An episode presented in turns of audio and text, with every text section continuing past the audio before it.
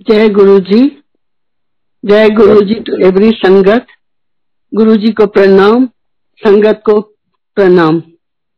मैं जेथरा आंटी बोल रही हूँ। मेरे से गुरु जी जो भी बुलवाएँगे, मैं वही बोल रही हूँ। मुझे नहीं पता मैं क्या बोलने वाली हूँ। गुरु जी इतने अनंत हैं कि उनकी व्याख्या करना हमारे बस की बात नहीं है। हम तो गंदी नाली के कीड़े हैं। हम कैसे भगवान के लिए कुछ व्याख्या कर सकते हैं? पर जो गुरु जी बुलवाएँगे, मैं वही बताऊँगी। एक्चुअली हम लोग गुरु जी से 98 में जुड़े। I think Guru ji had come from Punjab for four days जो हमने सुना कि he had come for four days और फिर हम उनके साथ जुड़ गए। तो मुझे ये लगता था, मेरे बेटे को तब कैंसर डायग्नोस हुई थी वॉज़ ट्वेंटी थ्री और उसको ऐसी कैंसर डायग्नोस हुई थी जिसका कोई इलाज नहीं था। तो मैं हमेशा यही सोचती थी, गुरुजी मेरे बेटे को बचाने के लिए ही आए क्योंकि गुरुजी फिर दिल्ली में ही रह गए। और उससे पहले, अभी हम गुरुजी से मिले भी नहीं थे we were in Chanakyapuri government quarter में थे तो वहाँ पे हम लोग फ़र्स्ट फ्लोर पे रहते थे। तो फ़र्स्ट वहाँ पे वो ऐसी एरिया है, वहाँ पे कोई ना तो बाबा, न फकीर, न हॉकर, कोई भी नहीं आ सकता। तो इट वॉज़ सैटरडे आज संडे आई डोंट रिमेम्बर और कॉल बेल बजी। तो मेरे बड़े बेटे ने दरवाज़ा खोला तो देखा बाहर बाबा जी खड़े हैं। तो बाबा जी खड़े थे, उसने नमस्ते की। तो बाबा जी ने कहा, बेटा, आपको ना घंटी बजा के पूजा अच्छी नहीं लगती है। तो ये बहुत ही भक्का बक्का रह गया कि ये बात तो सिर्फ़ ही बाज नो इवन हमें भी माँ माँ बाप को भी नहीं पता था। तो वो बहुत इम्प्रेस हो गया कि बाबा जी को कैसे पता। ने बाबा जी को अंदर बुलाया कि आप अंदर आ जाइए, अंदर आए, बात की कि आप बड़े अच्छे लोग हो, ये है, वो है। फिर मैंने पूछा, आप बाबा जी क्या पियेंगे, क्या खाएँगे? मैं दूध लेके आऊँ। कहते, नहीं, चाय बना दो। मैं हैरान हो गई कि कोई महापुरुष चाय प्रसाद नहीं पीता। तब तो हमें नहीं कुछ पता था, पर हम हैरान हुए कि चाय कैसे मांग रहे हैं। हमने फ्रूट और चाय प्रसाद दे दिया और उन्होंने वो ग्रहण किया और हमें काफ़ी बातें बताई।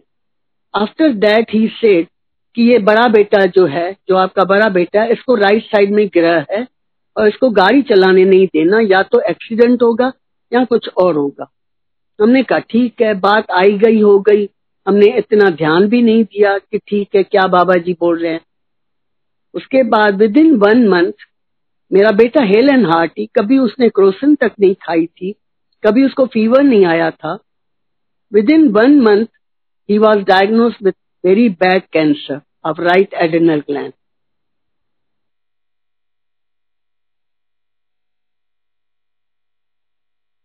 उसके बाद हम लोग जब बाबा जी ऐसे कह के गए, हमें बता के गए कि आप कभी साईं बाबा के मंदिर आओ शिरडी में तो मैं वहाँ पे आपको मिलूँगा। हमने तो बात बुला दी।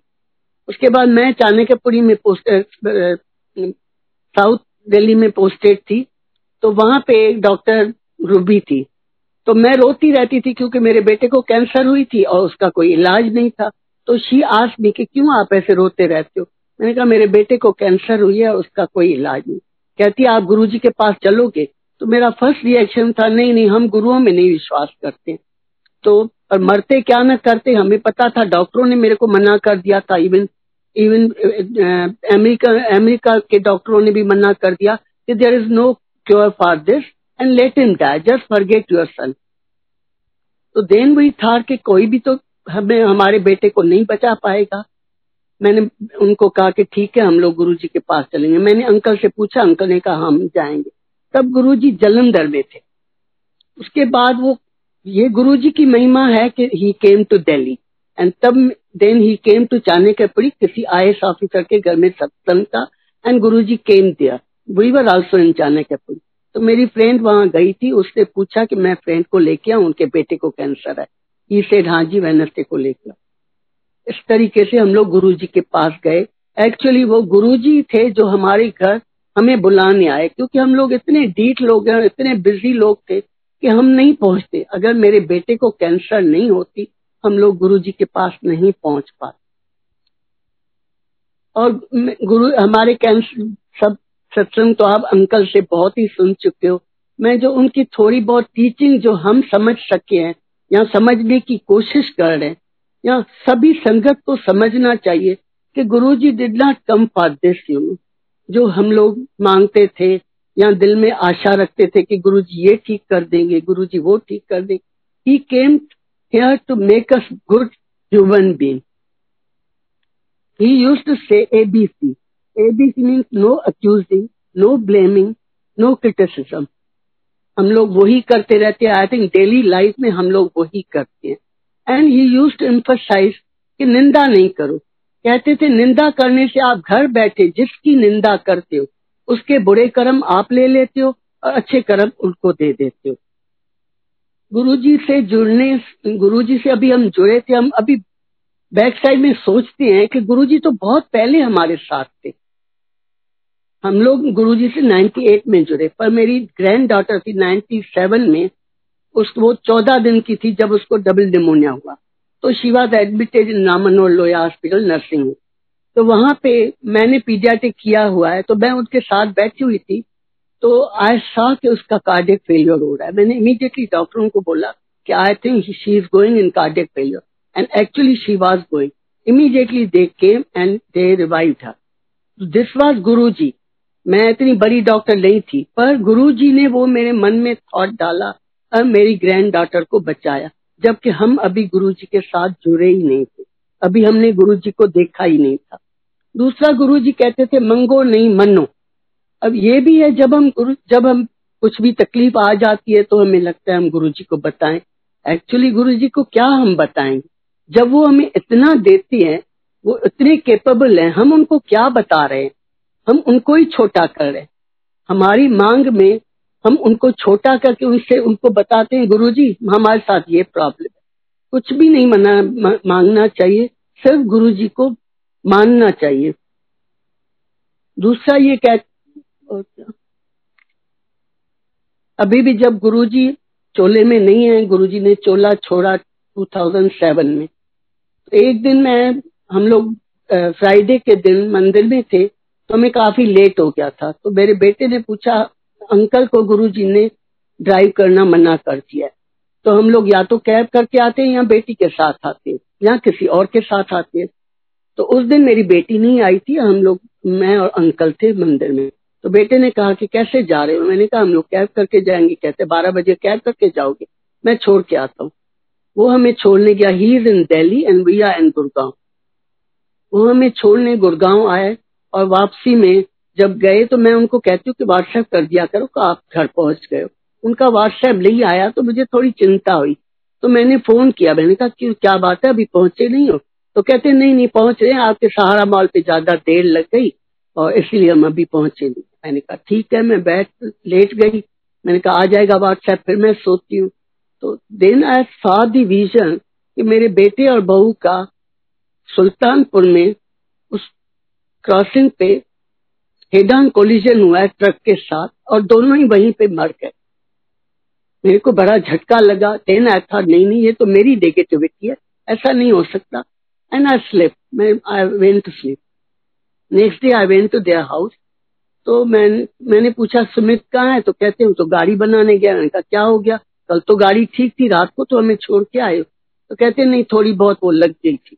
फिर मेरी बहू ने बताया कि उसी टाइम जिस टाइम गुरुजी ने मेरे को विजन दी थी, मेरे बेटे और बहू का ट्रक के साथ एक्सीडेंट हुआ था, पर गाड़ी को बहुत चोट लगी आई थिंक गाड़ी पे कोई एक लाख लग गया हमें। ये सिर्फ़ इसलिए मैं बता रही हूँ कि इतना सिवियर एक्सीडेंट था। और सचमुच उनको मरना था, पर गुरु जी गेव देम लाइफ तो हम क्या गुरु जी को बताए? क्या हम बताए? हमें तो नहीं पता था। हम मांग भी नहीं सकते। गुरु जी अपने आप ही देते जाते। ऐसा गुरु हमें कहाँ मिलेगा? वी आर लकी एक्चुअली हम लायक नहीं है। ये गुरु जी की वो है, बख्शीश है, उनकी कृपा है कि हमें चुना है उन्होंने।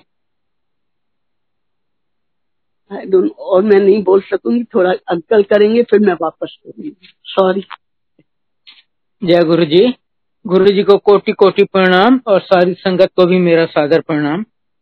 मैं पहले आपको गुरु जी के बारे में बहुत ब्रीफली कुछ बताना चाहूँगा। यूँ तो वो इतने अनंत हैं, मैं क्या माँ सरस्वती भी उनको नहीं डिस्क्राइब कर सकती। मैं कुछ आपको बताता हूँ। गुरु जी साक्षात महाशिव हैं। कहते हैं, मैं अपनी मर्ज़ी से आता हूँ, अपनी मर्ज़ी से जाता हूँ। इवन ब्रह्मा, विष्णु, महेश मेरे से पैदा हुए हैं। इससे बढ़कर तो कोई हो ही क्या सकता है? उनका जन्म हुआ था पंजाब में एक छोटा सा गाँव है डुगरी। डिलीवरी रात के टाइम हो रही थी, दाई करवा रही थी घर में। जैसे ही गुरुजी पहली बार ये पार्थिव शरीर लेके इस पृथ्वी पर आए, आसमान से एक बहुत पावरफुल दिव्य ज्योत आई। पूरा कमरा फ्लडेड विथ लाइट पता नहीं कहाँ से शेषनाग प्रकट हुआ। वो जो दाई डिलीवरी करवा रही थी, वो तो डर के भागने लगी कि ये हो क्या रहा है यहाँ पर? शेषनाग पता नहीं कहाँ से आया था गुरु जी को प्रणाम किया और पता नहीं कहाँ चला गया। किसी को पता नहीं चला। बहुत बाद में किसी ने गुरु जी से पूछा गुरु जी वो क्या था? कहते हैं, जहाँ शिव जी होंगे, वहाँ शेषनाग और सांप तो होंगे ही ना। उन्होंने कोई पूजा पाठ जप तप करके रिद्धियाँ सिद्धियाँ नहीं प्राप्त की। वो है महाशिव। वो अंतर्यामी है। आपके मन की हर बात जानते हैं। आपके पास्ट, प्रेजेंट और फ्यूचर जन्मों का वो सब जानते हैं। इसलिए उनको कभी कुछ बताना नहीं पड़ता, उनसे कुछ मांगने की ज़रूरत नहीं पड़ती है। वो सर्वव्यापी हैं। जहाँ आप उन्हें याद करोगे, आप उन्हें बगल में पाओगे। इनफैक्ट आप नहीं भी याद करो ना, वो हमेशा अंग संग रहते हैं। करने को वो कुछ भी कर सकते हैं, करते हैं। एब्सोल्युटली इम्पॉसिबल केसेस में वो बच्चे दे देते हैं। मुझे केसेस पता है जहाँ आंटी को बच्चे दानी नहीं है इवन उसको भी बच्चा दे दिया। बगैर उनकी आज्ञा के यमराज आपको छू नहीं सकता। मुझे केसेस पता है जहाँ एम्पायर स्टेट में संगत चल रही थी, यमराज आया, वो किसी अंकल को ले जाने लगा। गुरु जी कहते हैं, देख, ये मेरा भगत है, तू उससे हाथ नहीं लगाएगा। यमराज कहता है, गुरु जी, आपको पता है, इसका टाइम खत्म हो गया है, आज मुझे इसे ले जाने दीजिए। गुरु जी कहते हैं, नहीं, आज मैं तुम्हें किसी हालत में इसे नहीं लेने, जाने दूँगा। और यमराज खाली हाथ वापस चला गया। बड़ी से बड़ी बीमारी और कुछ नहीं है तेरे को, वहम ना की था कर। अब ठीक हो गए। जैसे अभी मेरी आंटी ने आपको मेरे बेटे का बताया उसको जो कैंसर हुआ था, उसका कोई इलाज नहीं है, हमें हर जगह से जवाब मिल चुका था। गुरुजी ने सिर्फ़ कल्याण कीता कह के उसको ठीक कर दिया। मैं आपको उनके जन्म के अच्छा एक मिनट, अभी मेरी आंटी थोड़ा और क्वेश्चन करी जय गुरु जी एक्चुअली एक दिन हम लोग गुरु जी के पास एम्पायर स्टेट गए थे। आई थिंक फ्राइडे फ्राइडे का हमारा दिन होता था। तो वहाँ बैठे हुए थे, अंकल बाहर पार्किंग में सेवा करते थे तब। गुरुजी ने लगाए गुरुजी के हुक्म से कर रहे थे। तो सडनली गुरुजी ने किसी अंकल सेवादार को बुलाया और कान में कुछ कहा। सेवादार इमीजिएटली मेरे पास आया कि अंकल कहाँ हैं? मैंने कहा, वो तो सेवा करें पार्किंग सेवा है उनकी। तो गुरु जी को जाके बताया कि जेठरा अंकल तो वहाँ पे हैं। तो गुरु ने कहा, जा बुला के ला। अंकल दौड़ते हुए वहाँ अर्जुन अंकल गए या सबर वाले अंकल थे, वो गए। और अंकल को बुला के लाए। गुरुजी अपने सिंहासन से उठे, अंकल को अपने कमरे में लेके गए। आई थिंक पाँच दस मिनट अंकल अंदर ही थे। और जैसे ही अंकल बाहर आए, गुरुजी भी बाहर आए, अंकल आए तो मेरे को कहते, चलो, वापस घर चलना है। तो अभी तक तो लंगर नहीं हुआ था, अभी तो शब्द ही बज रहे थे। तो हम लोग उठ के गए और चले गए हम लोग। रास्ते में आए तो हमारी गाड़ी में इतनी फ्रेग्रेंस इतनी फ्रेग्रेंस कि सांस लेना मुश्किल था। तो मैंने अंकल से पूछा कि गुरुजी ने क्यों अंदर बुलाया था? अंकल ने कहा, नहीं, ऐसे ही। मैंने क्या कहा गुरुजी ने जब भी डाली आपको कि आपसे इतनी फ्रेग्रेंस आ रही है? गुरु, अंकल ने कुछ भी मेरे को नहीं बताया। हम लोग घर वापस गए। बच्चे घर पे थे। कहते, कितनी फ्रेग्रेंस है, आप कैसे जैसे नहा के हो? ठीक है, इस बात को टाइम हो गया। तो अंकल ने उसके बाद एक दो साल गुजर गया।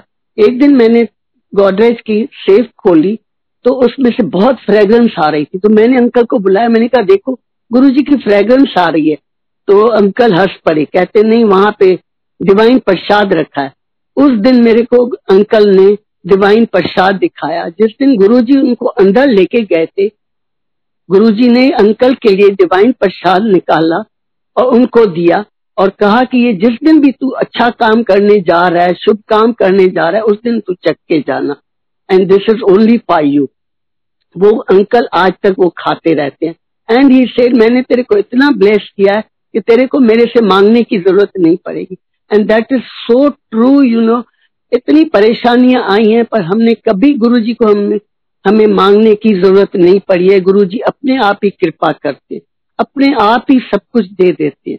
तकलीफें और वो जो आती हैं, वो तो आती रहेंगी। क्योंकि जो हम कर्म करके आए, जो बुरे कर्म पिछले जन्मों में, पता नहीं कितने जन्मों में हम करके आए, उसका भुगतान तो हमें करना है। एंड वो भी हम दस परसेंट करते हैं। नाइन्टी परसेंट तो गुरु जी माफ़ कर देते हैं। And you you all can imagine कि दस परसेंट में भी हम लोग ने बेटे की कैंसर देखी। अंकल का जब बाईपास सर्जरी हुई थी, तब he died in AIIMS and he was revive by Guru ji तो दिस इज़ ऑल गुरु जी जो इतना देते हैं, इतने प्यारे गुरु जी हमें कहाँ से मिलेंगे? वी आर सो ब्लेस्ड कि उन्होंने हमें चुना है कि हम उनकी संगत बने। संगत भी हम बने हैं कि नहीं बने गुरु जी जाने हम नर्सरी में है या प्री नर्सरी में या अभी तक कहाँ है? ये तो गुरु जी जाने हम कौन से क्लास में पर हम कोशिश करते हैं कि थोड़ा अपने को सुधारें डे बाय डे हम अपने को सुधारें। उसमें भी जब गुरु जी कृपा करेंगे तब हम सुधर पाएँगे। अदरवाइज़ तो हम इंसान है, हम यही कहते हैं हम तो इंसान है। दुख आया, हम तो गुरु जी से ही मांगेंगे ना, और किससे मांगेंगे? पर आई थिंक गुरु जी से मांगना नहीं चाहिए। गुरु जी हमारा पेशेंस ही देखते हैं। देना तो है ही, वो देते तो है। और हम जब मांगेंगे, अपनी औकात से मांगेंगे, हमें क्या पता जो हम मांग रहे हैं, वो सही है भी या नहीं? जैसे अंकल के ब्रदर बीमार हो गए थे आई थिंक अंकल से दस साल छोटे थे, तब गुरुजी चोले में ही थे। तो वो डबल निमोनिया हुई थी he was in Gujarat Gandhidham में थे। वहाँ पे इतनी फैसिलिटीज़ नहीं थी तो वहाँ पे कॉम्प्लिकेशन ज़्यादा हुई और उन्होंने कहा कि ये बहुत सीरियस है क्रिटिकल है। तो अंकल ने गुरुजी को बताया कि गुरुजी, मेरे ब्रदर को डबल निमोनिया हुई है। तो गुरुजी ने इमीडिएटली कहा, नहीं दी उन्हें जाने दे, उन्हें जाने दे। मतलब गुरु जी से कि नहीं, मैं उसको नहीं बचाऊँगा। अंकल तो और कुछ नहीं कह पाए। उनको समझ नहीं आई कि गुरुजी ने ऐसे कैसे कह दिया। मेरे बेटे की तो कैंसर जो इतनी बुरी थी वो ठीक कर दी और मेरे भाई के लिए कह रहे हैं कि उन, उन्हें जाने दे। ये हमें नहीं पता था कि उसके जाने में क्या अच्छाई है। हम तो उसकी लाइफ मांग रहे उसके बाद वो he was the only earning member उसके बच्चे अभी छोटे थे। एक कॉलेज में था दूसरा स्कूल में था। वाइफ नॉन वर्किंग और उसने मकान बनाया था तो उसमें भी काफ़ी उसने लोन लिया था। तो हमें ये नहीं समझ आ रहा था कि अगर वो चला गया तो उसका घर कैसे चलेगा? पर this is Guru ji grace कि उसकी डेथ हो गई, हफ़्ते, दस दिन में उसकी डेथ हो गई और उसके बाद उसके बेटे ने भी इंजीनियरिंग कर ली, बेटी ने एमपीए कर ली, शादियाँ हो गई, वो ऑस्ट्रेलिया में all are well settled in Australia सब भाई बहन में सबसे अच्छे वो हैं फाइनेंशियली तो ये गुरु जी हम मांग रहे थे और वो गुरु जी ने ये भी अंकल को कहा कि अगर वो उसको बचाऊँगा तो इसकी फैमिली बिल्कुल पापर हो जाएगी। वो फाइनेंशियली बिल्कुल र्यून हो जाएँगे। तो ये ही नोस कि what is good for us वो दीवार हम दीवार के इस तरफ़ देखते हैं। दीवार के पीछे क्या है, हमें नहीं पता। हम पैसा मांगते हैं कि हमें ये दे दो, आज नहीं है। हमें क्या पता, मांग रहे हैं, अपने लिए मांग रहे हैं और हमारी डेथ खड़ी है पीछे। और गुरु जी कहते हैं, कुछ भी there is nothing free in life आप जो मांगते हो, उसमें आपके कर्म जाते हैं। जो आपने पॉजिटिव कर्म किए जो अच्छे कर्म आपके बैंक में है, वो कर्म आपके जाते हैं, जो गुरु जी देते हैं, वो विदाउट उसके देते हैं। और दैट इज़ परमानेंट जो आप मांग के लेते हो, वो कभी ना कभी खत्म हो जाता है। तो उसमें आपके कर्म भी जाते हैं। गुरु जी जो देते, अपनी खुशी से देते इसलिए आई थिंक गुरु जी से मांगना नहीं चाहिए और गुरु जी हिम्मत दें कि हम सहे जो भी लाइफ में आता है अच्छा या बुरा, उसको सहने की ताकत भी गुरु जी देते हमारे में कुछ नहीं है। भैया नो बडी गुरु जी ने गुरु जी हिम्मत देते हैं, तब हम सहन कर पाते हैं। आज भी तकलीफें आती हैं और गुरु जी की तरफ़ हम देखते रहते हैं कि गुरु जी कभी न कभी जो करेंगे, वो ठीक ही करेंगे, जो उनके नज़र में होगा। हमें नहीं पता हमारे लिए क्या अच्छा है, क्या बुरा आगे अंकल करेंगे। मैं अब आपको कुछ इंस्टेंसेस बता रहा हूँ। 98 में हमने आपको बताया कि हमने गुरु जी के यहाँ जाना शुरू किया था। उसके कोई दो तीन महीने बाद मैंने प्लान किया था कि मैं कैलाश मानसरोवर जाऊँगा। कहते हैं कि जो भी कैलाश मानसरोवर जाता है, वहाँ पर शिव जी के दर्शन होते हैं। प्लस इतनी फ़र्स्ट क्लास सीनरी है, क्या ब्यूटीफुल साइट सीइंग है। तो मैंने अपनी ऑफिशियल पोजीशन यूज़ करके अरेंज किया था कि एक वहाँ पर गवर्नमेंट भेजती है तीस पैंतीस के ग्रुप में। और हर एक ग्रुप के साथ एक गाइड होता है on behalf of the government मैंने भी अपनी ऑफिशियल पोजीशन यूज़ करके अरेंज किया था कि एक ऐसे ग्रुप के साथ मैं जाऊँगा as a guide on behalf of government मैंने सोचा शिव जी के दर्शन हो जाएँगे और इतनी बढ़िया सीनरी क्या फ़र्स्ट क्लास ट्रिप मैंने जाने से थोड़ा पहले गुरु जी को बताया, गुरु जी, मैं कैलाश मानसरोवर जा रहा हूँ। कहते हैं, क्यों? और शिव जी तेरे सामने यहाँ खड़े हैं वहाँ क्या तू सीनरी देखने जा रहा है? नहीं, मत जाओ। उन्होंने मुझे जाने नहीं दिया। और सच मानिए, मैं बहुत दुखी हुआ। मैंने सोचा, मैंने इतनी मुश्किल से तो ये ट्रिप अरेंज की थी और गुरु जी मुझे जाने नहीं दे रहे। पर अब गुरुजी ने एकदम मना कर दिया तो मैं नहीं गया। और उस साल रास्ते में ऐसे ज़बरदस्त लैंडस्लाइड्स आए, जो ना कभी उससे पहले आए थे, ना उसके बाद अभी तक आए हैं। इस बात को अभी तेईस साल हो रहे हैं। उसमें दो कोई तीस पैंतीस ईच के दो बैचेस, कोई साठ सत्तर लोग ऐसे दब गए जिनके लाश अभी तक नहीं मिले। अभी तक लाश दबे हुए हैं। वो प्रतिमा बेदी जिसमें मर गई थी। बाद में गुरुजी ने मुझे बताया कि देखा, मैंने तुम्हें बचा लिया। वो तो जानी जाने उन्हें पता था कि वहाँ क्या होना है। अगर मैं जाता तो मेरा क्या हाल होता? मैं तो मर जाता, मैं भी उनमें दबा रह जाता। तो गुरु जी आपको यूँ हथेली पे उठा के रखते हैं। इसका मैं एक छोटा सा इंस्टेंस और बताता हूँ। एक दिन मंडे का दिन हो, मैं बड़े मंदिर में थोड़ी सेवा कर रहा था। मैं, मुझे एक पेडिस्टल फ़ैन शिफ्ट करना था just outside the main hall fan बहुत हेवी हुआ था और अगस्त का महीना था, उस दिन बहुत बारिश हुई थी। वहाँ नीचे सारा आर्टिफिशियल मार्बल लगा हुआ है और वो बहुत स्लिपरी है। मैंने फ़ैन को अच्छी तरह, काफ़ी हेवी था। मैंने जैसे ही उसको अच्छी तरह दोनों हाथों से पकड़ा और अपनी तरफ़ खींचा, मेरे दोनों पैर आगे स्लिप हो गए और मैं पीठ और सर के बल जाके गिरा। फ़ैन मैंने अच्छी तरह पकड़ा हुआ था फ़ैन मेरे ऊपर। मैं तो वहीं दब गया। अगल बगल से तीन चार अंकल भागते हुए आए आके पहले मुझे उठाया, फिर पहले फ़ैन को उठाया, फिर मुझे उठाया। कोई मेरे सिर की मालिश कर रहा है, कोई पीठ की, कहते अंकल, आपको तो बहुत चोट लगी होगी। मैंने कहा, नहीं, मुझे तो कुछ भी नहीं हुआ।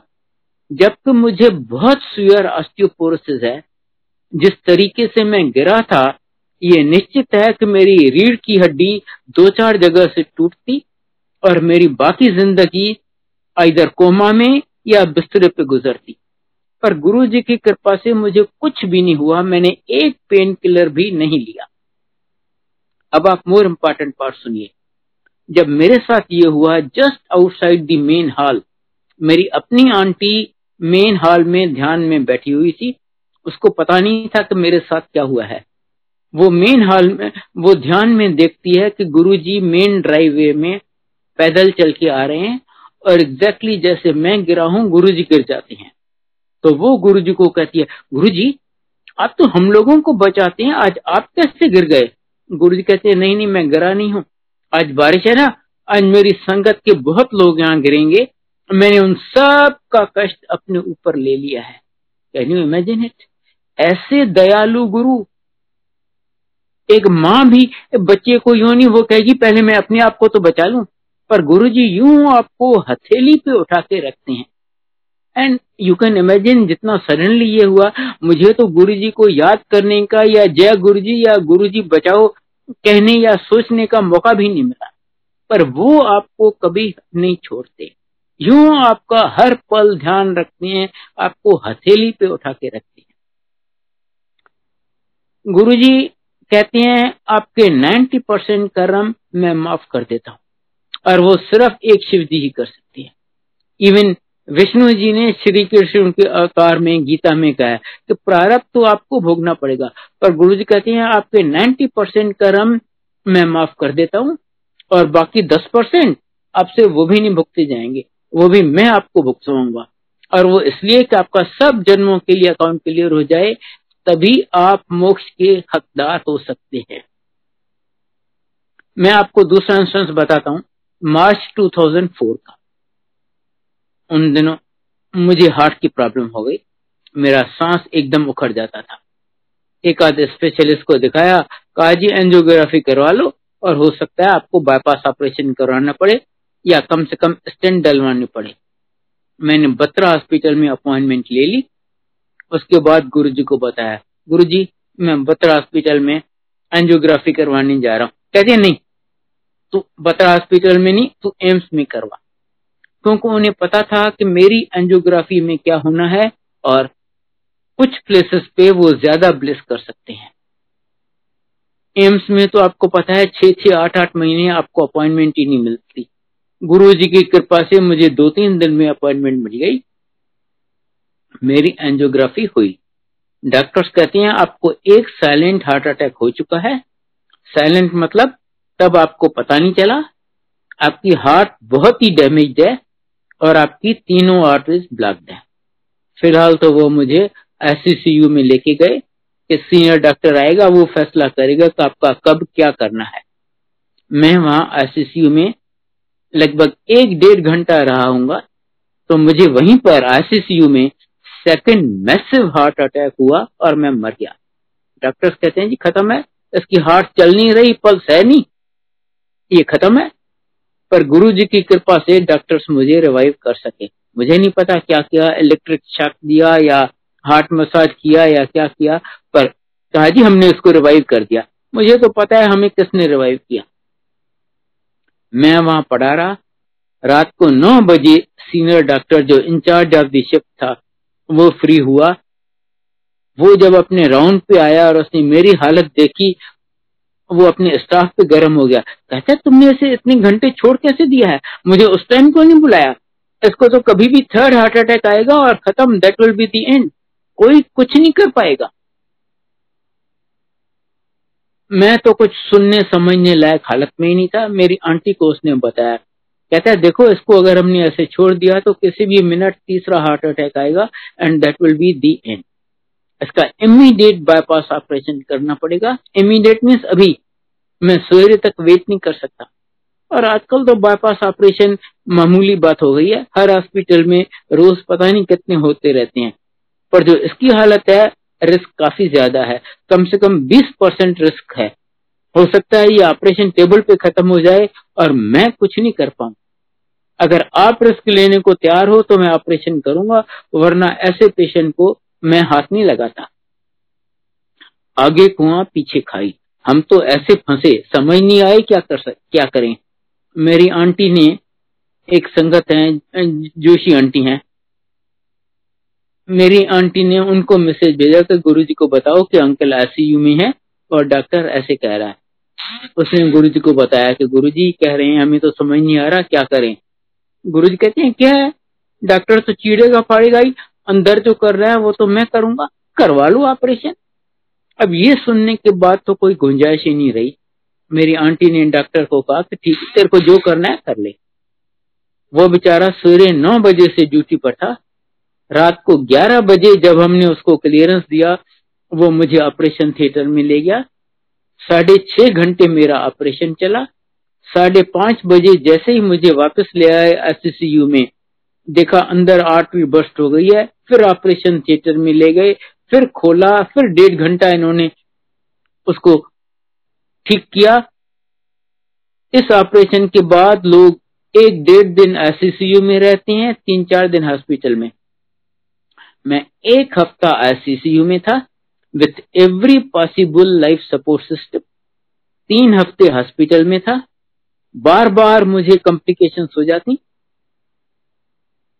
और दो बार तो मुझे फिर एडमिट होना पड़ा एज इंडोर पेशेंट पर ये सत्रह साल पुरानी बात है। मैं आज भी गुरु जी की कृपा से एकदम बढ़िया सब ठीक ठाक हूँ। अच्छा मुझे हर तीन चार महीने चेकअप के लिए जाना पड़ता है उस डॉक्टर के पास।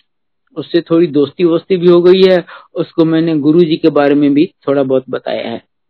लगभग दो साल पहले वो मुझे खुद कहता है कहता है, आप ये बाईपास ऑपरेशन या दवाइयों की वजह से नहीं चल रहे, आप सिर्फ़ अपने गुरु जी की मेहर से चल रहे हो।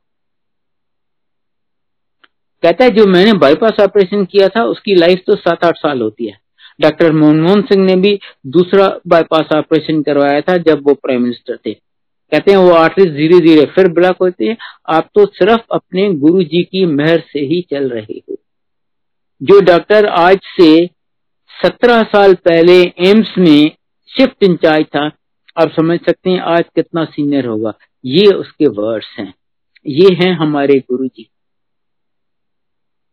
आप एक बार अच्छा मैं एक और पहले आपको सत्संग सुनाता हूँ किसी और अंकल का। उस अंकल को, उस अंकल ने अपना एंजियोग्राफी करवाई। डॉक्टर कहता है कि आपको तो इमीडिएट बाईपास ऑपरेशन करवाना पड़ेगा। ये कहता है डॉक्टर साहब, मुझे एक दिन की मोहलत दो। डॉक्टर कहता है, ठीक है, कल सवेरे आ जाना। ये शाम को गया गुरुजी के पास। गुरुजी, डॉक्टर कहता है, मुझे इमीडिएट बाईपास ऑपरेशन करवाना पड़ेगा। गुरु कहते हैं कुछ नहीं है तेरे को, वहम ना की ताकत। उसके हाथ में एंजियोग्राफी की रिपोर्ट थी। ना सिर्फ़ डॉक्टर ने कहा था, पर उसके हाथ में एंजियोग्राफी की रिपोर्ट थी।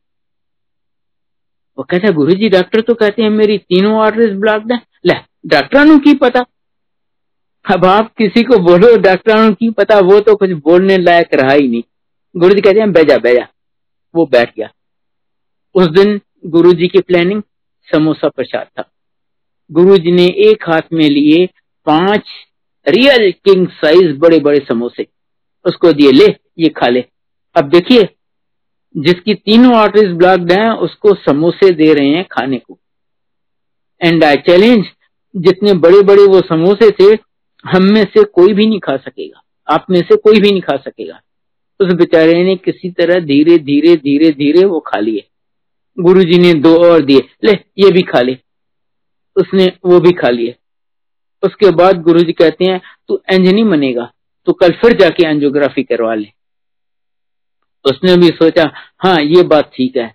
अगले दिन वो गया डॉक्टर साहब के पास। डॉक्टर साहब, मेरी एंजियोग्राफी फिर करो। कहते, कल तो तुम्हारी एंजियोग्राफी की है। एंजियोग्राफी में एक दिन में क्या चेंज आएगा? एंजियोग्राफी में तो चेंजेस आने में सालों साल लग जाते हैं नॉट इवन महीने। इसने जिद करके एंजियोग्राफी करवा ली। तो देखिए, उस अंकल को गुरुजी ने सात समोसे खिला के उसकी आर्टरीज क्लियर कर दी। मेरी नहीं की। मुझे का ऑपरेशन करवा लो ना, क्या है? डॉक्टर तो चीएगा फाड़ेगा ही, अंदर जो करना है वो तो मैं करूँगा। क्यों? क्योंकि मेरे पिछले जन्मों के कर्म उस अंकल से बहुत खराब रहे होंगे। तो बोले, बेटा तू भुगत ले, मैं हूँ ना तेरे साथ। वो तीन महीने मेरे बीत गए, मेरे कर्म कटवा दिए। तो गुरु जी कहते हैं, आपके 90 परसेंट कर्म मैं माफ़ कर देता हूँ और बाकी 10 परसेंट मैं मैं ही आपको भुगवाता भुगवाऊँगा, ताकि आपका सब जन्मों के लिए अकाउंट क्लियर हो जाए। इसीलिए अगर जो आपको चाहिए, वो गुरु जी नहीं दे रहे, आपको तकलीफ़ में रख रहे हैं, परेशानी में रख रहे हैं तो विश्वास रखिए, वो आपके भले के लिए कर रहे हैं ऐसा। वरना उन्हें कुछ भी देने में नहीं उनके लिए कुछ भी देना बड़ी बात नहीं है। सब दिया है। हमने खुद मैंने और मेरे परिवार ने उनसे पता नहीं क्या क्या लिया है। सब जो आप सोचें, उससे बहुत बहुत ज़्यादा ले लिया है। और जब हमने गुरु जी के यहाँ जाना शुरू किया था ऑफकोर्स हमने बताया था कि गुरु जी बेटे को कैंसर है, इसलिए हम आपके पास आना चाहते हैं। और जो भी दिया है, बिन मांगे, बिन एक अक्षर बताए। और मैं आपसे हाथ जोड़ के रिक्वेस्ट करता हूँ कि प्लीज़ गुरु जी से कभी कुछ मत मांगिएगा। मैं आपको इसका भी रीजन बताता हूँ। अगर आप मांगेंगे, अवल तो जो चीज़ आप मांग के लेते हैं ना, वो टेम्पररी होती है। वो आपके पास हमेशा नहीं रहेगी। आपको वो लौटानी पड़ेगी। दूसरा, आप मांगेंगे तो अपनी हैसियत, अपनी औकात से। वो देंगे तो अपनी हैसियत से। कहा उनकी हैसियत, कहा मेरी हैसियत। ज़मीन आसमान का फ़र्क है। और तीसरा एंड मोस्ट इंपॉर्टेंट आपको ये पता ही नहीं कि आप जो मांग रहे हैं वो आपके लिए अच्छा भी है या नहीं। पर गुरुजी सब जानते हैं। गुरुजी वो नहीं देंगे जो आपको अच्छा लगता है। वो देंगे जो आपके लिए अच्छा है। देखिए, मैं तो ये नहीं देख सकता कि इस दीवार के आगे क्या है। या मेरे पीछे मेरी मौत तो नहीं खड़ी। पर गुरुजी सब जानते हैं। अब मैं एक छोटा सा इंस्टेंस आपको सुनाता हूँ अपनी दीदी का। मेरी सबसे बड़ी सिस्टर बॉम्बे में रहती है। वो दिल्ली आई थी। उसके देवर के बेटे की शादी थी। वो लड़की वाले दिल्ली के थे, लड़के वाले बॉम्बे के। इन्होंने डिसाइड किया कि एंगेजमेंट दिल्ली में करेंगे और शादी बॉम्बे में, ताकि दोनों साइड से मैक्सिमम लोग कम से कम एक फ़ंक्शन अटेंड कर सके। वो एंगेजमेंट अटेंड करने के लिए यहाँ दिल्ली आई। मैं उसे गुरु जी के यहाँ लेके गया। जैसे ही उसने गुरु जी को माथा टेका गुरु जी उसको कहते हैं, तू तो दो महीने अच्छे रही? वो तो घबरा गई। कहती है नेक्स्ट वीक मेरे देवर के बेटे की शादी है और अपने ससुराल में सबसे बड़ी मैं हूँ। वो विडो है। मेरा हस्बैंड भी नहीं है। मैं कैसे शादी मिस करूँगी? मैंने समझाया कि अगर गुरु जी कहते हैं, मत जाओ तो you just can not afford to go इसने संगत में भी दो तीन आंटियों से बात की, सबने यही बोला कि नहीं, अगर गुरु जी कह रहे हैं मत जाओ तो मत जाओ। वो बड़ी दुखी हुई, पर दो महीने फिर भी यहाँ रुक गई। और हुआ ये, उसको एक ही बेटा है, उसकी बहू ने कोई पाँच छह साल पहले एक स्टिल बॉर्न बेबी को जन्म दिया था। उसके बाद उन्होंने बड़ी कोशिश की, उनको बच्चा नहीं हो रहा था। बहुत स्पेशलिस्ट को दिखाया। सबने कहा, जी, ना कोई लड़की में प्रॉब्लम है, ना लड़के में प्रॉब्लम है, पर वो कंसीव नहीं कर रही। और वो जो दो महीने गुरुजी ने इसको यहाँ रखा, उसकी बहू ने कंसीव किया और आज उसको ब्यूटीफुल डाटर है।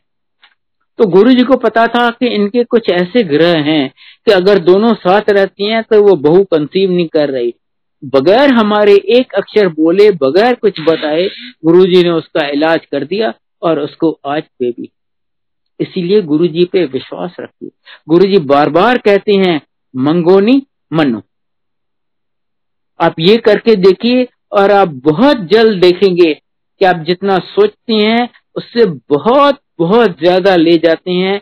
बिन मांगे, बिन एक अक्षर बताए। अभी मेरी आंटी फिर करेंगी थोड़ा। जय गुरु जी संगत जी।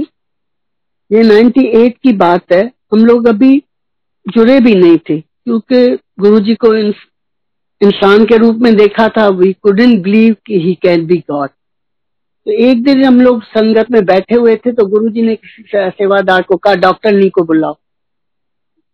अंदर गई मैं, अंदर कमरे में गुरु जी ने बुलाया, अंदर गुरु जी बैठे थे कमरे में। उनके, उनका भांजा था शायद, वो लेटा हुआ था पाँच छह साल का था।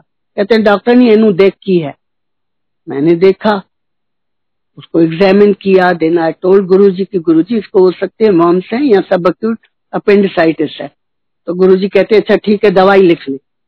मैंने दवाई सेवादार वहीं खड़े थे, मैंने दवाई बताई, उन्होंने लिखी गुरु जी कहते जाओ दवाई लेके आओ। वो इतनी रेस्पेक्ट देते, मैं छोटी डॉक्टर हूँ, मैं बिल्कुल बड़ी डॉक्टर नहीं गुरु जी के पास पूरे दुनिया के बड़े बड़े डॉक्टर्स आते थे। वो अंकल गए और दवाई लेके आए, उनके उनको दिया। मेरे मन में उस टाइम ये ख्याल आया, ये गुरुजी की माया है। मैंने कहा, गुरुजी, अपने भांजी, भांजे को ठीक नहीं कर सकते। मेरे बेटे की कैंसर कैसे ठीक करेगी? ये मेरे मन में ख्याल आया। उस बात को मैंने किसी को कुछ नहीं कहा। कुछ साल हो गए, तब तो इतने सत्संग नहीं होते थे, इतनी संगत आपस में बात नहीं करती थी। हम लोग जिनको 20-20 साल से जानते हैं, हमें अभी तक भी नाम नहीं पता संगत का। हम ऐसे रिकॉग्नाइज करते हैं फेस देख के। पर हमें नहीं पता संगत का नाम क्या है। कुछ सालों के बाद मुझे पता चला कि वो गुरुजी ने ब्लेस किया था, मेरे से सेवा लेके मेरी कोई बीमारी ठीक की थी जो मुझे भी पता नहीं थी। क्योंकि मैंने पहले भी बताया nothing is free in life जो भी आप मांगते हो या वो करते हो, आपके अच्छे कर्म उसमें जाते हैं। ऐसे नहीं मिलता। तो गुरुजी ने मेरे से पहले ही सेवा ले ली। वो मैं भी मेरे, तब गुरु जी सेवा लेते थे हमसे। हम दोनों को एक, दोनों तरफ़ बिठा के एक तरफ़ अंकल चरण दबाते थे, एक तरफ़ मैं दबाती थी। तो संगत कहती थी कि आपके बेटे को ब्लेस कर रहे हैं तो गुरु जी सेवा ले रहे हैं कि कुछ कर्जा न रह जाए। जो संगत का विचार था I don't know I may be round जो हमने सुना, मैं वही बता रही हूँ। तो उसके बाद किसी ने बताया कि वो गुरुजी ने आपको ब्लेस किया। फिर अगेन दिन, एक दिन मैं नहीं गई थी संगत में, अंकल गए थे तो गुरुजी ने कहा, आंटी के लिए लोटा लेके आई, अगली बार जब आई अंकल ने आके घर पे बताया कि गुरुजी ने तेरे लिए लोटा मंगवाया मैं तो हैरान हो गई। मैंने कहा, गुरुजी, हम नाचीज चीज़ों लोगों को याद करते हैं। मैं गई नहीं और गुरुजी ने लोटा मंगवाया मेरे लिए। मैं तब बिल्कुल ठीक थी। ऐसे छोटी मोटी बैके क्या ऐसे थोड़ा बहुत होता था? अदरवाइज़ आई वॉज़ ओके मुझे समझ नहीं आया। नेक्स्ट टाइम हम लोटा लेके गए। तो मैं एज अ डॉक्टर पेशेंट को तो ये कहती हूँ कि you have plenty of fluid you have plenty of water और मैं खुद नहीं पीती हूँ, मैं सर्दियों में एक बूंद भी पानी नहीं पीती थी। तो गुरुजी ने मेरे को ही वो लोटा लेके गए, बड़ा लोटा मंगवाया एंड ही से कि पूरा लोटा रात को भर के रखना है और सुबह को पूरा लोटा पीना है। मुझे नहीं कहा गुरु जी नॉर्मली यही कहते हैं कि आधा लोटा पीना है और आधा लोटा जो है अपने नहाने के पानी में डालना है, उससे नहाना है। और मुझे सिर्फ़ यही कहा कि आपको पूरा लोटा पीना है। वो मैं आज तक गुरु जी के हुक्म से मैं आज तक वो लोटा पीती लोटा लेने के बाद जो मुझे बीमारियाँ हुई, मैं संगत जी आपको बता नहीं सकती। ए टू जेड मेरे को सब कुछ हुआ। ए टू जेड एनीमिया थी, मैं रात को सो नहीं पाती थी। बैक एक था स्लिप डिस्क था फ्रोजन शोल्डर मुझे फ्रोजन शोल्डर बोथ दोनों शोल्डर्स में। एक ठीक होता था, दूसरा हो जाता था। दो साल मुझे फ्रोजन शोल्डर था and all twenty four hours I used to be in pain Guru ji ने वो सब उस लोटे के जल से, अमृत से मेरे सब थी उनको पता था कि आंटी को ये बीमारियाँ आने वाली हैं, और गुरु जी लोटा तो ऐसे छोटी मोटी बीमारियों के लिए देते नहीं है। कैंसर या कोई हार्ट डिज़ीज़ होती है, तभी लोटा ब्लेस कर देते हैं। वो गुरु जी ने मेरा क्या ठीक किया? ये गुरु जी जाने जो इतनी ब्लेसिंग देते हैं, और बिन मांगी। मुझे तो पता ही नहीं था कि मैं बीमार होने वाली हूँ। दूसरा, मैं अपनी ग्रैंड डॉटर का बर्थ बताऊँगी। मेरे छोटे बेटे की शादी वो भी गुरुजी ने कराई, उसकी शादी भी गुरुजी ने कराई। तो उन्होंने जब अपना प्लान किया गुरुजी के हुक्म से कि वो अपनी फैमिली बढ़ाएँगे तो शी कंसीव छोटी बहू ने कंसीव किया। तो उनको यही मैसेज मिला उनके फादर को, उनकी मदर को संगत से कि उनको बेटा होना है मेल चाइल्ड होना है। तो हमें उसने बताया कि गुरुजी ने ऐसे दिए दिखाया है कि बे, बेटा होना है तो इसने अपनी सिस्टर को भी ऐसे बता दिया कि भाई ऐसे होगा मेल चाइल्ड होगा। तो उसके बाद जब इसकी डिलीवरी हो रही थी तो आई वॉज़ विथ था तो जैसे ही डिलीवरी के लिए इसको अंदर लेके गए तो थोड़ी देर के बाद डॉक्टर बाहर आया कि निधि जेत्रा के साथ कौन है। तो मैं दौड़ती हुई गई। मैंने कहा हाँ बच्चा हो गया बेटा हुआ है। क्योंकि I wanted to tell him कि हाँ मुझे पता है, मेरे गुरु ने मेरे को पहले ही बताया। तो ही शी से नो लड़की हुई है। मैं हैरान हो गई कि गुरुजी का ऐसे कहना कैसे हो सकता है? ठीक है, मैं कुछ नहीं कह पाई क्योंकि एक ही डिलीवरी हुई थी। और प्राइवेट नर्सिंग होम में कोई चेंज होने का भी कोई वो चांस नहीं है। थोड़ी देर के बाद उसकी मम्मी वगैरह आई तो उसको फ़ोन आ गया किसी आंटी का जो जानती नहीं है, कहती है आपकी बेटी को बेटी हुई है। उसने कहा आपको कैसे पता? अभी तो हम ही इधर है अभी हुई है थोड़ी देर हुई है तो आपको कैसे पता चला? कहती गुरु जी ने मेरे को कल सपने में दिखाया कि आपकी बेटी को बे, बेटा हुआ है और उसका मेरे को बचपन से लेके टीनेज तक मुझे दिखाया कि वो बच्चा कैसे बड़ा होता है और जब बड़ा हुआ है तो बिल्कुल ही गुंडा टाइप है और गालियाँ वगैरह देता है लंबे बाल और उसके माँ बाप मतलब मेरा बेटा और बहू सर पकड़ के बैठे हैं ये कहा हम फंस गए और ये क्या हो गया? तो मैंने उनकी तकलीफ़ कम करने के लिए मैंने कन्वर्ट कर दिया। मैंने लड़के से लड़की बना दी, और लड़की तो मैं, लड़के तो मैं किसी को भी दे देता हूँ, और लड़कियाँ मैं भगवान लोगों को देता हूँ, मैं ब्लेस करता हूँ तो मैंने उसको लड़के तो इस तरीके से जो गुरु जी की इंडिकेशन होती है, वो भी सही होती है, और गुरु जी दुख आने से पहले, जो जिसका हमें अंदाज़ा भी नहीं होता, वो पहले ही ठीक करते। उन गुरु जी को क्या हम बताएँगे कि गुरु जी हम आज ये दुखी हैं, हमारे साथ ये दुख है और आप वो ठीक कर।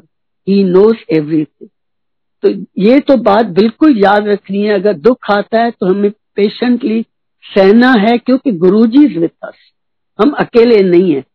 हाउ मेनी लोग, कितने लोग हैं जो गुरु जी के साथ जुड़े हुए? We are lucky we are blessed कि हमें गुरु जी ने चुना है अपने चरणों में संभाल के रखा हुआ है। हम गुरु जी से यही मांगेंगे कि हमेशा अपने चरणों में लगाए रखें और हम उनके भगत बने रहे। आगे गुरु अंकल करेंगे। मैं आपको बताता हूँ गुरु जी कैसे आपके अंग संग रहते हैं। ये जन चार साल पहले की बात है, जनवरी 2017 मेरी दोती मेरी बेटी की बेटी ने कोई चार पाँच महीने पहले नई गाड़ी ली थी बेलिनो वो जा रही थी यहाँ गुड़गांव से, चंडीगढ़, कोई मैरिज अटेंड करने। गाड़ी वो ड्राइव कर रही थी, बगल में उसका भाई बैठा था, पीछे माँ और नानी। यहाँ गुड़गांव से लगभग 60 किलोमीटर दूर, पता नहीं क्या हुआ, एक मेजर एक्सीडेंट मल्टीपल एक्सीडेंट एक कार को दूसरी ने पीछे से ठोका, दूसरी को तीसरी ने, तीसरी को चौथी ने, चौथी गाड़ी शायद इसकी थी। और जैसे ही इसने आगे वाली गाड़ी को ठोका, पीछे से एक स्टेट ट्रांसपोर्ट की बस ने आके फुल फोर्स से इसको हिट किया। आप समझ सकते हैं क्या हुआ होगा। गाड़ी का तो कबाड़ा हो गया। आगे के दोनों टायर्स बर्स्ट कर गए। फ्रंट एक्सल टेढ़ा हो गया। डिक्की एकदम पिचक गई। गाड़ी चलने लायक नहीं रही। वहाँ से गुड़गांव तक 60 किलोमीटर टो करवा के लानी पड़ी। ठीक करवाने में एक लाख से ज़्यादा लगा। Just give you some idea कि कितना भयानक डैमेज हुआ है। पर इतने सीरियस एक्सीडेंट में किसी पैसेंजर को जरा सी खरोच नहीं आई। किसी ने एक पेन किलर भी नहीं लिया। जबकि आप समझ सकते हैं, जैसे ये एक्सीडेंट हुआ, कोई किसी को जय गुरुजी या गुरुजी बचाओ कहने सोचने का मौका भी नहीं मिला। पर आप उन्हें याद करें या ना करें, गुरुजी हमेशा आपके अंग संग रहते हैं और यूँ आपको हथेली पे उठाए रखते हैं। गाड़ी को ठीक करवाने में एक लाख से ज़्यादा लगा। अफकोर्स नई गाड़ी थी इंश्योरेंस था almost all of it insurance company ने पे किया। Just to give you some idea कि कितना खतरनाक एक्सीडेंट हुआ। तो अब आप देख लीजिए कैसे गुरुजी आपको बचाए रखते हैं। हम बहुत बहुत भाग्यशाली हैं कि गुरु जी ने हमें अपनी शरण में रखा है। ये वो द्वार है जहाँ पर आप तभी आ सकते हैं पहली बार हो या दसवीं बार, जब गुरु जी आपको बुलाएँ। और वो बुलाते हैं सिर्फ़ आपको ब्लेस करने के लिए आप पे मेहर करने के लिए, आपके कर्म काटने के लिए, बस उन पे विश्वास रखना है। और जो कहें, वो आपको मानना है। मैं एक छोटा सा, अब मैं आपको प्रसाद की महिमा का एक सत्संग सुना था मेरी मदर लगभग 80 साल की थी। स्योरली डेप्टिक कोई 25-30 साल से उनको इंसुलिन के इंजेक्शन लगते थे। और आप जानते होंगे इंसुलिन के इंजेक्शन एक बार लगना शुरू हो कभी बंद नहीं होते। वो इंजेक्शन खा खा के इतनी परेशान थी। बार बार मेरी आंटी से पूछती, बेटी, मेरी ये इंजेक्शन कब छूटेगी? एज ए डॉक्टर इसको पता था इंजेक्शन कभी छूटने वाली नहीं है। वो हर बार बोलती हाँ हाँ मम्मी, आज तो लगवा लो, देखा जाएगा देखा जाएगा। उसको सीयर अर्थराइटिस थी। वो चौकी मार के नीचे बैठ बैठ नहीं सकती थी। हार्ट की प्रॉब्लम, लिवर की प्रॉब्लम, डाइजेशन की प्रॉब्लम, अस्सी साल की उम्र में तो आप जानते हैं क्या होता है। वो तो गुरु जी की यहाँ आती भी नहीं थी, क्योंकि एम्पायर स्टेट में कोई चेयर या सोफा नहीं होता था। वहाँ सबको नीचे बैठना पड़ता था। वो कहती थी, मैं कैसे जाऊँगी? मैं तो नीचे बैठ ही नहीं सकती। एक दिन किसी तरह गुरुजी ने उसको प्रेरणा दी और उसने कहा अच्छा चलो, आज मैं भी चलती हूँ गुरु जी के पास। वो आई गुरु जी के पास। जैसे ही उसने गुरु जी को माथा टेका गुरु जी उसको कहते हैं रोप से, बैठ जा। गुरु जी जो भी करते हैं, वो हमारे भले के लिए करते हैं। अगर वो डांटते हैं तो हमारे भले के लिए। प्यार करते हैं तो हमारे भले के लिए। कुछ देते हैं तो हमारे भले के लिए। कुछ नहीं देते तो हमारे भले के लिए। जैसे ही गुरु जी ने रूप से बोला ना, बैठ जा। वो चुपचाप शुद्ध बुद्ध खो गई, वो चुपचाप चौकी मार के नीचे बैठ गई। एक डेढ़ घंटे के बाद जब वो उठी तो कहती, अरे, आज मैं चौकी मार के कैसे बैठ गई? मैं तो चौकी मार के बैठ ही नहीं सकती। और उनके बैठ जा कहने से उसकी अर्थाइटिस खत्म। अगले दिन से उसने घर में भी चौकी मार के बैठना शुरू कर दिया। फिर गुरुजी की प्लानिंग उस दिन बर्फ़ी प्रसाद था। और जिन्होंने गुरु जी के हाथ से प्रसाद लिया हो, वो उनको पता होगा कि गुरु जी जो एक मुट्ठी हमें प्रसाद देते थे ना, हमारे दोनों हाथों में नहीं समाता था।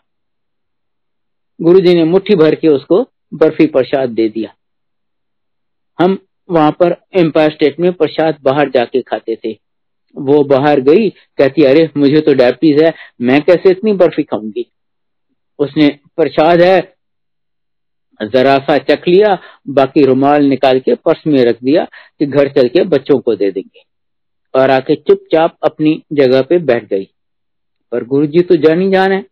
उन्हें तो पता था कि इसने प्रसाद खाया नहीं है। दो मिनट के बाद गुरुजी फिर उसको बुलाते हैं और उसको पहले से ज़्यादा बर्फ़ी देते हैं और कहते हैं, ये यही खानी है? ये कहती है राम, आज तो मैं फंस गई। मैं कैसे इतनी बर्फ़ी खाऊँगी? दो तीन अगल बगल जो आंटियाँ बैठी थी, उनसे भी बात की, सबने कहा, देखो, अगर ये आप यहाँ खाते हो तो ये आपकी दवाई है। अगर घर जाके खाते हो तो ये मिठाई है। उसने जनाब बहुत डर डर के वो सारी मिठाई खा ली, कि पता नहीं क्या होगा। पर गुरु जी की लीला देखिए अगली बार जब वो आठ दस दिन के बाद अपने डायबिटीज़ एक्सपर्ट के पास गई, उसको एग्जामिन किया, वो कहते, तुम्हारी डायबिटीज़ तो वेल अंडर कंट्रोल है, तुम आज से इंजेक्शन बंद कर दो रोज सिर्फ़ एक टेबलेट खा लिया करो। समथिंग जो इसको बहुत चाहती थी, और आपको पता है मेडिकली ये इम्पॉसिबल है। इंजेक्शन आपको इंसुलिन का लगना शुरू हो, कभी ज़िंदगी में बंद नहीं होता। और इसको तो कोई 25-30 साल से इंजेक्शन लग लग रहे थे। बस वो एक बार वो बर्शी प्रसाद खाने से उसका वो इंजेक्शन खत्म, लगना बंद हो गया, जो कि मेडिकली इम्पॉसिबल गुरु जी की मेहर से उसकी अर्थराइटिस खत्म हो गई इंजेक्शन लगना बंद हो गया, उसकी heart was much better liver digestion सब मच बेटर थे। थैंक्स टू गुरु जी मेहर उसके लास्ट छह आठ महीने बहुत ही अच्छे गुजरे। और अल्टीमेटली जब मैंने छह आठ महीने के बाद माता जी का देहांत हो गया, जब मैंने गुरु जी को बताया कि गुरु जी माता जी का देहांत हो गया कहते हैं बड़ा चंगा होया। दैट मीन्स वो सचखंड में गुरु जी की शरण में पहुँच गई। अब बताइए, और ये मैंने आपको बताया है एग्जैक्टली जैसे ये हुआ। हमने एक अक्षर भी गुरु जी को नहीं बताया कि गुरु जी ये प्रॉब्लम्स है, आप कुछ मेहर कीजिए। बस मेरी आपसे हाथ जोड़ के विनती है कि आप यहाँ आते रहिए और उनकी ब्लेसिंग और जब यहाँ आते हैं आप आप सिर्फ़ गुरु जी के लिए आते हैं। उनसे कनेक्शन कीजिए। शब्द चल रहे हैं तो शब्द सुनिए। अगर सत्संग हो रहा है तो सत्संग सुनिए। सत्संग सुनने वाले का भी कल्याण, सत्संग करने वाले का भी कल्याण। जो भी आपको ग्रहण करने को मिलता है, वो अनमोल है। इनवैल्यूएबल कोई उसकी कीमत नहीं लगा सकता। प्लीज़ एक दाना, एक ड्राप भी मत बचाइए या फेंकिए। अगर वो आप बचाते हैं तो आप अपनी ब्लेसिंग्स लुटा रहे हैं। और चौथा and most important total surrender सब उन पे छोड़ दीजिए। कहते हैं ना, तेरा भाणा मीठा लागे। और गुरुजी बार बार कहते हैं, मंगो नहीं मनो बस आप यहाँ आते रहिए और ये करते रहिए और फ़र्स्ट हैंड एक्सपीरियंस से मैं आपको गारंटी दे सकता हूँ कि आप जितना सोचते हैं, उससे बहुत बहुत ज़्यादा ले जाएँगे, बिन मांगे, बिन एक अक्षर बताए। आई थिंक आज के दिन हम यही स्टॉप करेंगे। May Guru ji bless each and every one of you जय गुरु जी मैं माफ़ी चाहूँगी अगर कोई गलती हो गई हो, क्योंकि एज के हिसाब से हमें वर्ड्स नहीं आते उस टाइम, बोलने भूल जाते हैं। तो अगर कोई गलती हो तो प्लीज़ माफ़ कर देना। जो गुरु जी ने बुलवाया, मैंने वो ही कहा। जय गुरु जी जय गुरु जी संगत जी।